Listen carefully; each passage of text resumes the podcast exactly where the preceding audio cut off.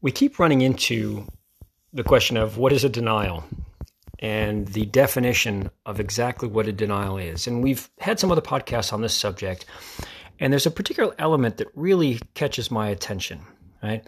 But when we're talking about the definition of a denial, if we take a step back and rather than be down with the granular of like, is a CO 109 a denial or not?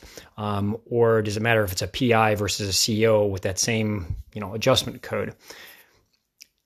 30,000 foot level, is it anything that affects a payment, right? Um, is it anything that reduces a payment? Is it anything that makes it so that you do not get paid or delay in payment? You know, contracts do this, they affect payment, but it's obviously not a denial. You know, CO 45 is a good example.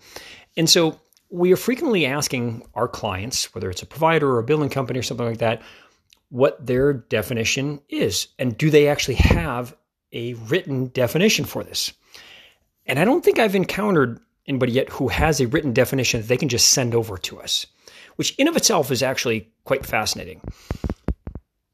If a billing department or a billing company doesn't have a written definition, how do you know it's a denial, right? But I think this comes back to the if you don't have good tools to handle denials in the aggregate, you're going to work individual denials.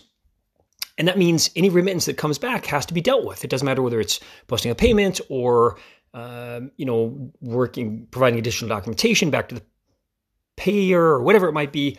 You're going to work that individual claim. and so in some ways the definition doesn't matter. But it does, right? And so we've tried getting definitions and we've asked for them from some clients. And in fact, from basically everybody we interact with, because we ultimately need to load something in order to define a denial so that we can calculate what the denial rate is.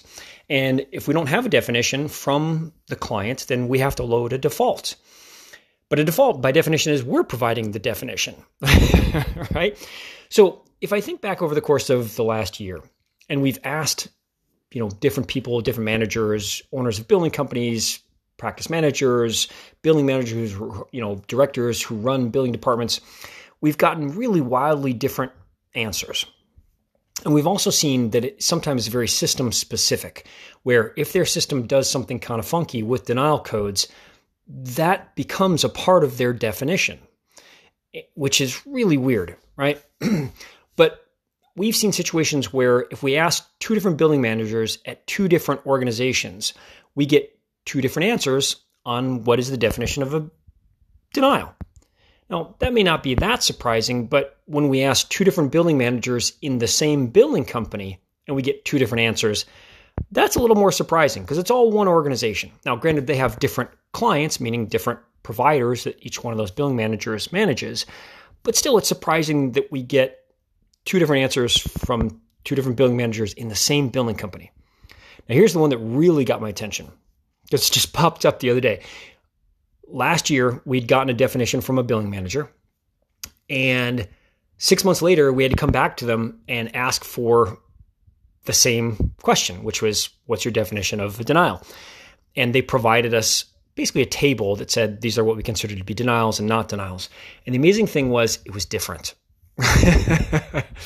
Six months apart, two different definitions. Same billing manager, same organization. They didn't move, they didn't switch practices or anything like that. Same billing manager. Wow. but we didn't tell them that we'd originally we'd originally we'd originally gotten a list from them. So they went and did it from scratch. And when they did it from scratch, they did it differently. gave us a different list.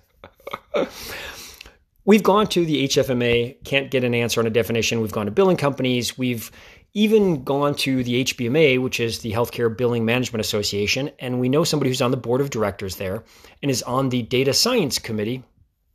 Eh, well, granted, it's a misnomer calling it a data science committee, but forgetting that it's the data science committee rather than sort of an analytics or even just a data, you know, board for the HBMA. The point is the HBMA doesn't have a definition of a denial, which is it's the Billing Management Association, right? So if they don't have it, who does? Now, Webster's dictionary on what is this? Uh, what's the definition of a denial? There's a lot of different definitions, but of all those entries, the one that's most relevant is a quote, refusal to satisfy a request or desire. That seems relevant we have a request or desire to get paid, and then a payer refuses that. It's a denial. So, why isn't this standardized? Why don't we actually see that there is a specific definition of denials that the entire industry has adopted? Is it because nobody's watching the house? Like nobody's, you know, staying on top of this and tracking denials? I don't think that's it. There are, especially larger organizations, hospitals and hospital systems, things like that, they have some form of definition of denial de facto, even if it's ad hoc or whatever that may be, because they're tracking and they're quantifying denial rates. But I think there may be something else. I think there's a perverse incentive involved in not having a uniform definition of denials. And that is if there's no universal definition, then there's wiggle room, right?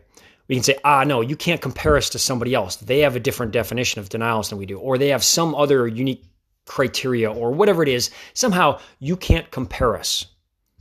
We are unique. And I think the ability for everybody to say we are unique robs us of the ability to actually benchmark and quantify because it isn't standardized.